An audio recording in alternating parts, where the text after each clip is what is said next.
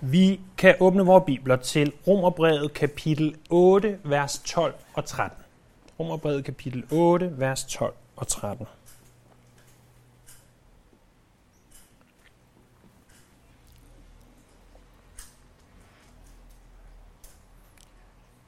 Her skriver Paulus, Brødre, så skylder vi da ikke kødet at leve i lydighed mod det. Hvis I lever i lydighed mod kødet, skal I dø, men hvis I ved åndens hjælp dræber lemmets gerninger, skal I leve. Det var poetaneren og teologen John Owen, der sagde, Dræb synden, ellers vil synden dræbe dig. Det illustreres af et af de mere makabre øh, kapitler i Bibelen, nemlig 1. Samuels bog, kapitel 15.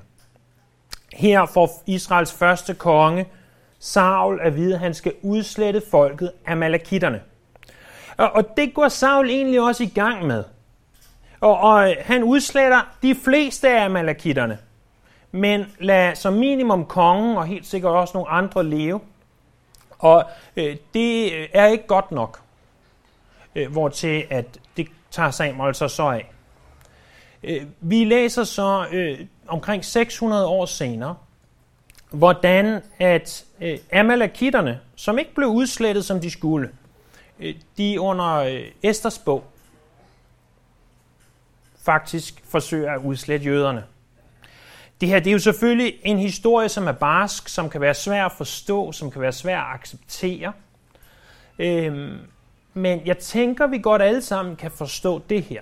At hvis vi har noget i vores liv, som ikke skal være der, og vi ikke slipper af med det, når Gud siger det til os, så kan det et år senere, fem år senere, 10 år senere, 400 år senere i det her tilfælde, eller 600 år senere i det her tilfælde, komme tilbage for at, lad os kalde det, hjemsøges. Øh, jeg håber, at du som kristen ved, at du er tilgivet al din synd. Al synd. Fortid, nutid og fremtid. Men jeg ved også, at du som kristen kan forstå, at synd har enorme konsekvenser og kan påvirke dit liv. Også selvom du synder som en kristen, og selvom du er tilgivet. Jeg håber også, du forstår, at vi som kristne er kaldet til at leve hellige liv. Jeg minder dig om, at sidste gang talte vi om, hvordan det at leve et helligt liv er ikke noget, vi gør for at blive frelst. Det at leve et helligt liv er heller ikke noget, som Gud bare gør for os. Det at leve et helligt liv er noget, vi gør i samarbejde med Helligånden. Du skal gøre noget, og du skal gøre det i Helligåndens kraft. Det var det, vi talte om sidste gang. Når vi kommer til vers 12 og 13 af Romerbrevets 8. kapitel, så er det noget af det mest praktiske om det her med at leve et helligt liv. Der står ordene, dræb lægemets gerninger. Og der er fire ting, som jeg gerne vil have, at vi ser på, for at lære, hvordan vi dræber lægemets gerninger. Fire ting. Det første er, at vi må indse, hvem vi er. Vi må indse, hvem vi er. Hvis nu du var kronprins eller kronprinsesse af Danmark, så er jeg sikker på, at dine forældre vil fortælle dig, du er kronprins af Danmark. Forstå nu, lille Frederik, hvad det betyder, at du er kronprins af Danmark. Det betyder, at folk ser på det tøj, du går i. Folk ser på den måde, du opfører dig på. Folk ser på dig. Det, det tænker jeg, at sådan det har foregået hjemme ved dronning Margrethe og prins Gemal Henrik. At de, de må have fortalt ham, du er kronprins af Danmark. Det betyder noget. Men jeg står her i dag for at fortælle dig, at du er noget større end kronprins af Danmark. Du er søn eller datter af kongernes kong, er den højeste, af den mægtigste, af den største. Og du bliver nødt til at forstå, hvem du er som kristen. Det første led i at blive en hellig kristen, at blive en, som lever, som Gud ønsker det, er at forstå, hvem du er i Jesus Kristus. Hvad vil det sige at være en kristen? Bare i Romerbrevet har vi allerede set i kapitel 1, vers 7, at vi er elsket. Øh, vi har set også i vers 7, at vi er kaldet til at være hellige. Vi har set i kapitel 3, vers 21-31, at vi er retfærdiggjorte, at vi er erklæret retfærdige, at Gud siger om dig, at du er retfærdig, der er ikke mere, du kan gøre. Vi ser i kapitel 5, vers 1, at vi har fred med Gud. Vi har set i kapitel 5, vers 8, at beviset på Guds kærlighed er, at Kristus døde for dig, mens du endnu var en sønder. Vi har set i kapitel 6, vers 11, at du kan regne dig selv død for synden. Vi har set i kapitel 7, vers 4, at vi er døde for loven. Vi har set i kapitel 8, vers 1, at der ikke længere er fordømmelse for de, som er i Kristus Jesus. Vi ser i kapitel 8, vers 9, at du er i Kristus, og at Guds ånd bor i dig. Vi har set i kapitel 8, vers 14-17, 14 øh, eller vi kommer til at se det, at du er Guds barn. Og vi vil senere også komme til at se, at du er lovet, at du er både kaldet, retfærdiggjort og herliggjort. Og mellem retfærdiggjort og herliggjort er det, at du bliver helliggjort. Kapitel 8, vers 30. Dertil kommer så alt det, vi finder i resten af Bibelen. Læs det. Forstå det. Tænk over det. Tyk det igennem. Forstå, hvad det vil sige, at du er en kristen. Jeg forsøger næsten søndag efter søndag at banke det ind i vores hoveder. Sig, hvad vil det sige, at vi er kristne? Det vil sige alle de her ting, alle de her vidunderlige sandheder, som vi tror, vi forstår, men forstår vi dem virkelig? Er de virkelige for os? Er det sandt? Og det er sandt.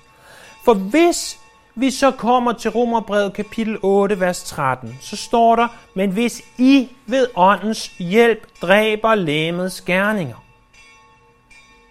Hvis I, nu ved vi, hvem I er. Det er de, som er kristne. Det er de, som er alle de her ting.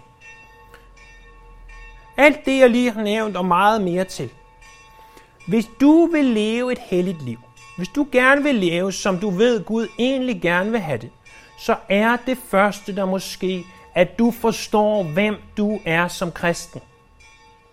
At du er en ny skabning. At Gud har taget dit hjerte af sten og taget det væk fra dig og givet dig et hjerte af kød, et levende hjerte. Han har født dig på ny. Han har gjort noget nyt i dig. Det må du forstå.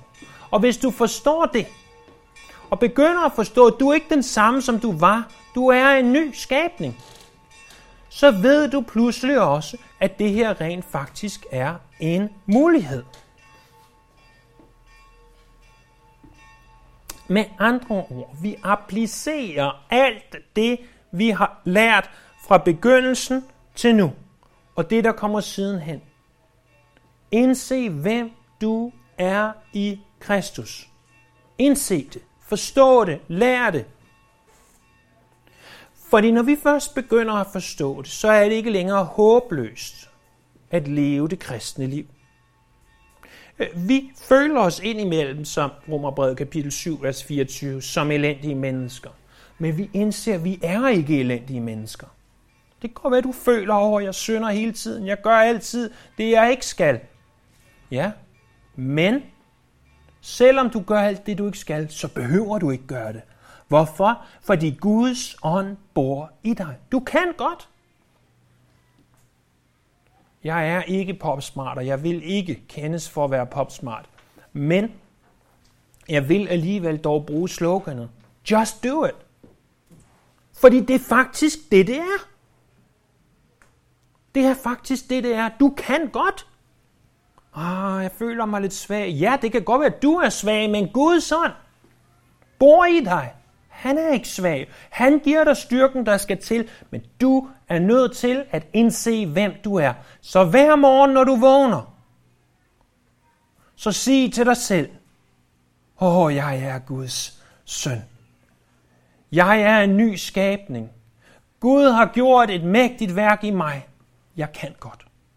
Jeg kan godt. Det næste, vi skal forstå, det er ikke bare, hvem vi er. Vi må forstå, hvad vi skal gøre. Fordi det, som Bibelen kalder os til, det er ved åndens hjælp at dræbe lægemets gerninger. Lad os se på de tre ord. Dræbe lægemets og gerninger. At dræbe betyder netop det, du tror, det betyder. At slå ihjel, at udrydde, at tage livet fra det, ganske som vi tænker på det i normal forstand. Vi dræber nogen, vi tager livet fra det, ganske som Saul skulle gøre med amalekitterne. Han skulle tage livet væk fra dem. Han dræber dem. Du skal lægge dem i graven, få det til at stoppe med at trække vejret. Det er det, der bliver sagt om lægemets gerninger. Bemærk, at der står lægemets gerninger, ikke kødets gerninger. Lægemet, øh, vores fysiske krop, som i sig selv ikke er syndfuld. Øh, det er ikke syndigt at drikke vand og spise mad og så videre, leve som menneske. Det er ikke syndigt. Det er okay. Det er helt fint. Problemet er, at fra kødet, de her syndige tendenser, så hænger det ved lamet. Og det vil sige, selvom vi er kristne, så bliver vi ved med at synde. Og det, det er svært at forstå. Jeg er ikke sikker på, at jeg helt har min egne arme rundt om det her endnu. Men, øh, eller at jeg får det. Men jeg henviser til slutningen af Romerbrevets 7. kapitel. Så det er jo de syndige ting, vi gør og bliver ved med at gøre, selvom vi er kristne. Det er det, der skal slås ihjel. Hvad kan det være? Ja, det kendes som kødets gerninger, ikke lægemets gerninger, men kødets gerninger over i Galaterbrevet kapitel 5. Prøv at høre her, kapitel 5, vers 19, Galaterbrevet. Og der, der kaldes det altså kødets gerninger. De er velkendte. Kødets gerninger, de er velkendte. Det er utugt, det er urenhed, det er udsvævelse, det er afgudstyrkelse, det er trolddom. Og, og næsten enhver kristen vil der råbe, amen, amen, amen, amen. Det er nogle forfærdelige ting, det skal vi overhovedet ikke røre ved. Og så kommer fjendskaber. Er der mennesker eller befolkningsgrupper, du ikke kan lide? Kiv. Nå, det er, at man skændes. Og, og så kommer der en misundelse. Misundelse er en af kødets gerninger. Eller hissighed. At du bliver hissig, det er kødets gerne. Selviskhed. Jeg vil have, jeg vil have, jeg vil have. Splid, klikker, nid, drukkenskab, svir, altså de her vilde drukfester, og mere af samme slags. Listen stopper ikke i vers 21. Mere af samme slags. Der er mere. Både ting, som alle godt ved, det her, det skal vi ikke beskæftige os med, men også de ting, som, som vi tænker, nå ja, jeg, jeg klikker lidt, eller jeg er lidt, lidt fjendsk over for dem her, eller de her. Det går nok. Nej, det går ikke. Det er kødets gerninger. Og de gerninger, som skal slås ihjel, det er de gerninger, som kødet smitter af på lægemet. Det er det, der skal ske. De skal dræbes. Det, vi må også understrege, at det er noget vedvarende, det er noget dagligt, det er ikke noget, der skal ske den dag, du bliver frelst. Frelsen er én gang. Det at dræbe lægemets gerninger er noget, der må ske hver eneste dag. Vedvarende handling. Nummer tre. Den tredje ting. Du må gøre det. Du må gøre det. Der er først den direkte metode til at dræbe lægemets gerninger. Til at dræbe synden, som John Owen kaldte det. Der er den direkte metode. Den direkte metode, det er at stoppe med at synde. Jamen, jeg kan ikke stoppe med at synde. Jeg har prøvet, og det er rigtig svært, og du har Guds ånd boende i dig. Du kan godt sige nej. Du kan godt sige nej. Betyder det, at vi aldrig, betyder det, at vi vil stoppe fuldstændig med at synde? Nej, desværre ikke. Men du kan godt sige nej. Du har muligheden for at sige nej.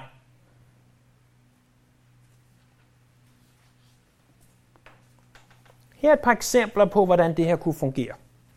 I salme 1, og det er et par eksempler, fordi der er masser og masser af andre eksempler, jeg er sikker på, at vi kunne komme i tanke om, øh, øh hvis vi gav os tid.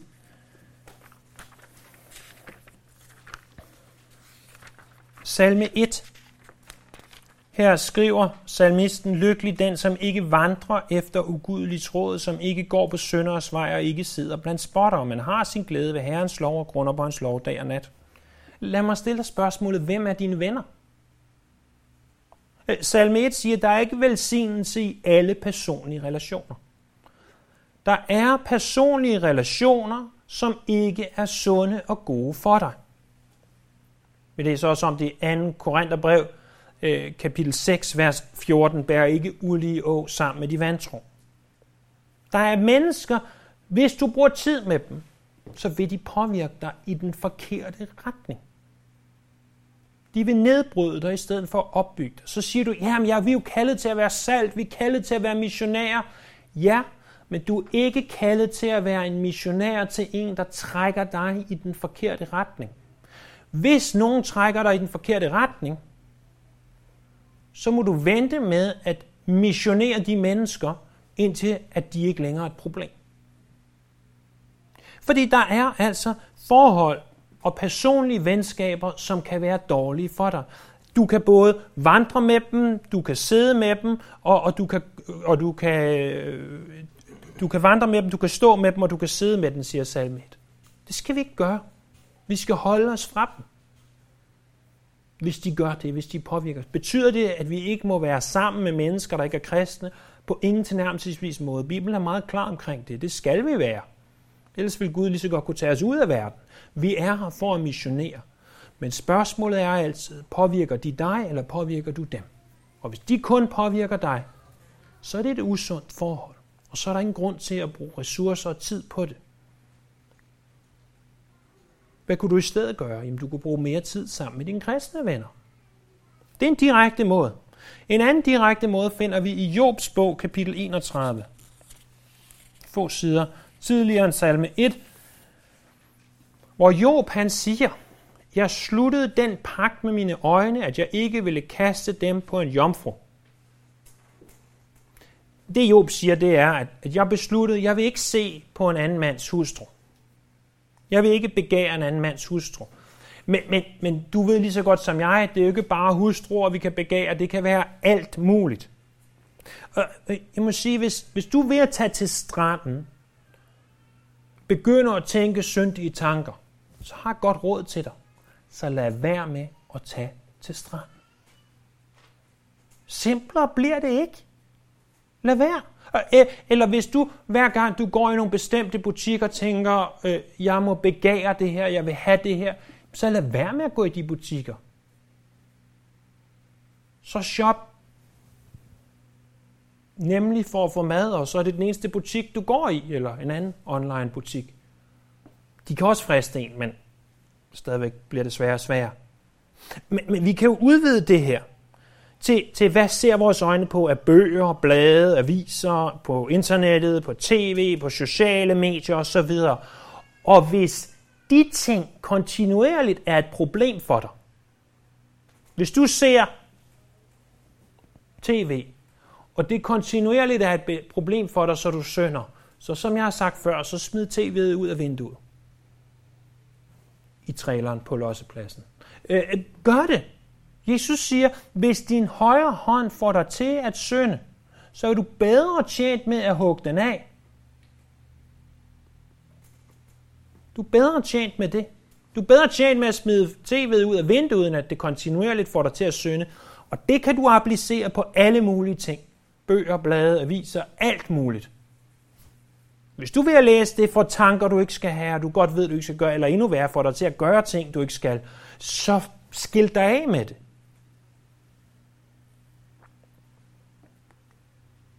Discipliner dig selv og sig nej til det. Du kan godt. Og, og så her i Lukas kapitel 21, vers 34, er nok den, der faktisk har slået mig hårdest i, i studiet af det her. Lukas kapitel 21, vers 34. Lukas kapitel 21, vers 34.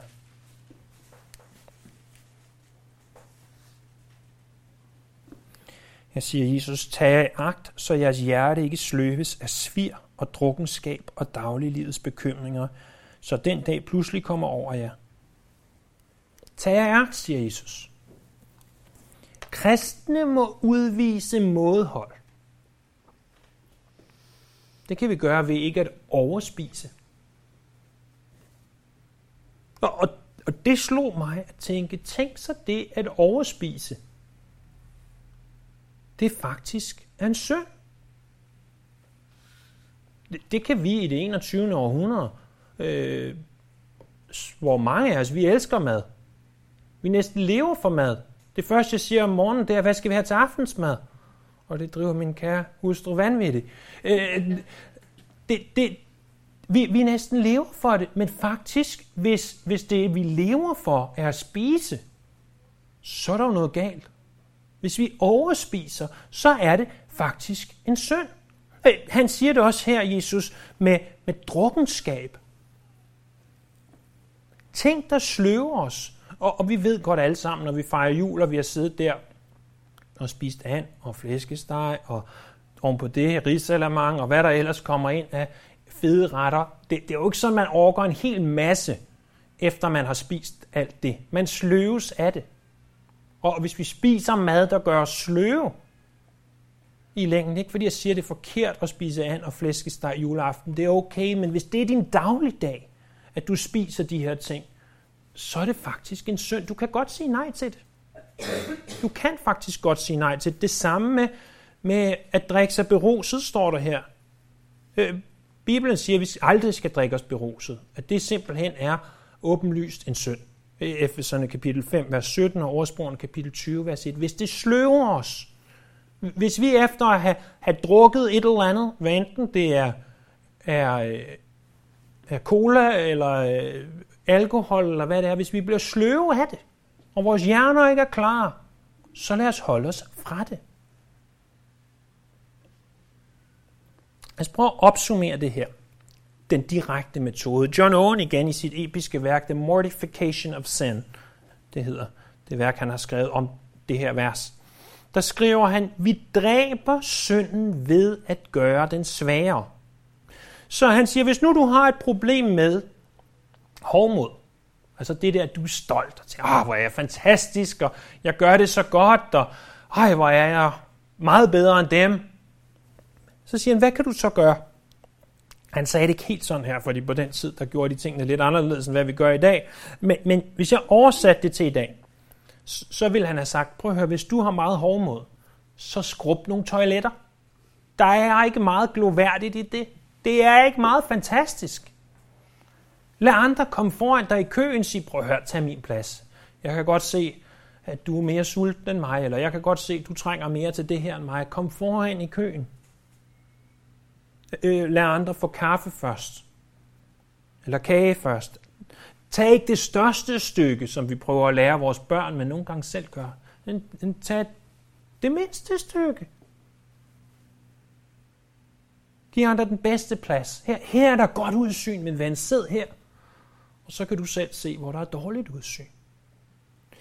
Det her, det er en direkte metode til at dræbe lægemets gerninger. Sig nej. Lad være. Du kan godt, for Guds ånd bor i dig. Stop med det. Der er ingen grund til at blive ved. Mind dig selv om, hvem du er. Du er en kristen. Du er Guds barn. Du kan godt. Guds ånd bor i dig. Men der er også den indirekte metode. Øh, det er ikke der, hvor du nødvendigvis siger nej til en bestemt synd, men det er der ved at opretholde et liv, hvor du lever tæt på Gud, at du vil få lyst til at synde mindre. Og det her, det bliver kun i overskrifter, øh, fordi det var noget, vi naturligvis kunne tale længere om hver eneste. Men hvad er de her indirekte metoder? Det er selvfølgelig bibellæsning. Kontinuerlig, daglig bibellæsning og bibelstudie. Det er en indirekte metode. Det er sagt om Bibelen, at denne bog vil holde dig for synd, og synd vil holde dig fra denne bog. Men ved at du læser Bibelen, så bliver du mindet om, hvad det rigtige er. Øh, et andet sted i Efeserne kapitel 5 taler Bibelen om, at den er som vand. At når vi læser Bibelen, så er det som at tage et bad efter en snavset arbejdsdag. Og når du kommer hjem efter en, en lang arbejdsdag, især hvis du har et fysisk arbejde, øh, så forstår jeg, hvorfor man har lyst til at tage et bad og blive renset. Men når du kommer hjem efter en dag i verden, så er der også en grund til og en lyst til at blive renset af hans ord. Næste er naturligvis bøn, fordi bønnen sætter os i forbindelse med vores himmelske far, og det hjælper os til at huske, hvem vi er og hvem han er. Når jeg taler om bøn som en indirekte metode, så taler jeg ikke om, at vi beder øh, om at lede os ikke ind i fristelse direkte. Øh, fordi det vil være mere en direkte metode. Led os ikke ind i fristelse med det her, og, og vi beder. Men mere en indirekte metode, hvor vi beder for alle og alt og alt muligt. Altså det, vi typisk kalder forbøn. Fordi i det, vi fokuserer på andre, og i det, vi fokuserer på ham, så mindes vi også om, at synden faktisk ikke er så interessant, som synden forsøger at gøre det til. Så er der fællesskab med andre kristne. Et rigtigt fællesskab, der opbygger dig, ikke der nedbryder dig. Må jeg minde om, hvor vigtigt fællesskab med andre kristne er. I øh, prædikernes bog står der om det her med, at når to går sammen, så øh, er det lettere at bære byrden. Og, og at, at vi alle sammen kender det her, at, at vi kan forsøge at gøre en ting alene, Øh, og det kan vi ikke, men lige så snart, at nogen hjælper til, så kan vi rent faktisk løfte øh, tingen og gøre tingen sammen. Øh, så er der som det næste det helt åbenlyse. Ja, det her, det var det helt åbenlyse. Læs vores bibler, bede, og det her med fællesskab med andre kristne. Der er også det, læs kristne bøger. Lyt til prædikner, der er kristne på nettet. Så er der, vær stærk, vær en mand. Det gælder sådan set også jer kvinder, at vi må i ånden tage os sammen og sige, der er områder, der er svære, der, der må vi mande op i os selv ved åndens hjælp. Og så er der det, at vi må vandre ved ånden, Galaterne kapitel 5, vers 16. Føder du ånden, eller føder du kødet? Hvad er det, du giver næring? Hvad er resultatet af alt det her? Resultatet er, og det er den fjerde sidste ting, at vi skal leve. Vi lever ikke, fordi vi dræber lægemets gerninger. Det her er vigtigt. Vi lever ikke, fordi vi dræber lægemets gerninger, men vi dræber lægemets gerninger, fordi vi lever. Det er ganske simpelt et af beviserne på, at vi er en kristen. At vi ikke ønsker synden i vores liv. At vi godt ved, at synden er forkert, og vi gør, hvad vi kan for at slippe af med den. Nu er det snart allerede nogle år siden, at mine børn blev født, så jeg kan faktisk ikke huske, om jordmoren gjorde det her, eller om det kun er sådan en skrøne. Men, men man kan huske det, at man har fået fortalt, når barnet kommer ud, at så slår de dem nærmest bag så de begynder at skrige. Det må de sikkert ikke mere, og gør sikkert ikke mere. Men uanset hvad, øh, det at et barn græder, gør jo ikke, at det lever. Det, er jo ikke, det lever jo ikke, fordi det græder. Det græder, fordi det blev slået, som de i hvert fald gjorde i gamle dage bag. Og, og så begynder det at græde. Men det, at barnet græder, det viser, at barnet lever. Det er den lyd, vi alle gerne vil høre, når vi sidder der på hospitalstuen, at, at der er liv i barnet. Og når du dræber lamets gerninger, når du siger nej til synd ved Helligånden, så viser det, at der er liv i dig. At Guds ånd virkelig bor i dig, for du siger nej. Jeg er retfærdiggjort. Jeg er tilgivet. Jeg er der, hvor jeg egentlig skal være. Men Gud har gjort noget fantastisk i mit hjerte. Han har taget mit hjerte af sten og givet mig et hjerte af kød. Gud har lavet sin ånd bo i mig. Og derfor så ønsker jeg at leve, som han kalder mig til.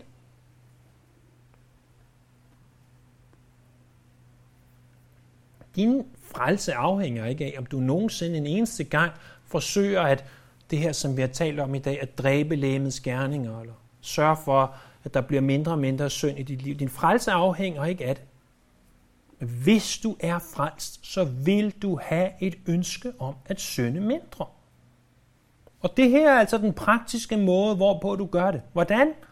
Først og fremmest ved at indse, hvem du er. Du er en kristen. Du kan godt, fordi Guds ånd bor i dig. Han har gjort noget mægtigt i dig. Hvordan? Ved at sige nej til synd. Simpelthen sige nej. Jeg vil ikke synd. Ved den direkte metode ved at sige, det går ikke længere, jeg må afskære de her ting fra mit liv, og ved den indirekte metode ved at fylde dig selv med alt det, der er godt, så bliver synden skubbet ud. Det er jo almindeligt kendt, at hvis vi gør én ting, så er der mindre plads til noget andet. Det er jo det, vi kalder prioriteringer. Og vi bliver nødt til at prioritere de ting, der er gode, så der er mindre plads til de ting, der er forkerte.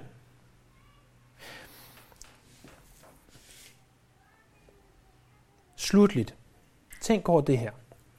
Når vi siger, det kan godt være, at jeg er en kristen, men jeg kan ikke leve det kristne liv, jeg kan simpelthen ikke, så modsiger du jo egentlig det, som Bibelen siger. Det er faktisk at fornægte skriften, for Guds ånd bor i dig. Hvis du er en kristen, så bor Guds ånd i dig. Og det er, sagt på meget skævt dansk, mind-blowing. Det, det er jo virkelig nærmest, ikke nærmest, det er uforståeligt, at Guds ånd bor i dig, og i mig, og i dig. Og du kan godt leve det kristne liv. Men vi bliver nødt til at tage os sammen. Vi, vi bliver nødt til at, at rejse os op og gøre det. Og så kan det godt være, at, at når jeg ser på dig, så lever du det kristne liv bedre, hvis vi kan kalde det det, end jeg gør. Det gør ikke noget, for Gud han elsker dig nøjagtigt det samme. Det har intet at gøre med Guds kærlighed. Det har intet at gøre med tilgivelse. Guds kærlighed, den er fuldstændig konstant. Det har noget at gøre med, hvad du ønsker. Hvad du vil. Fordi der er liv i dig, så sker det her. Vi, vi er et eller andet sted kaldet til at være soldater.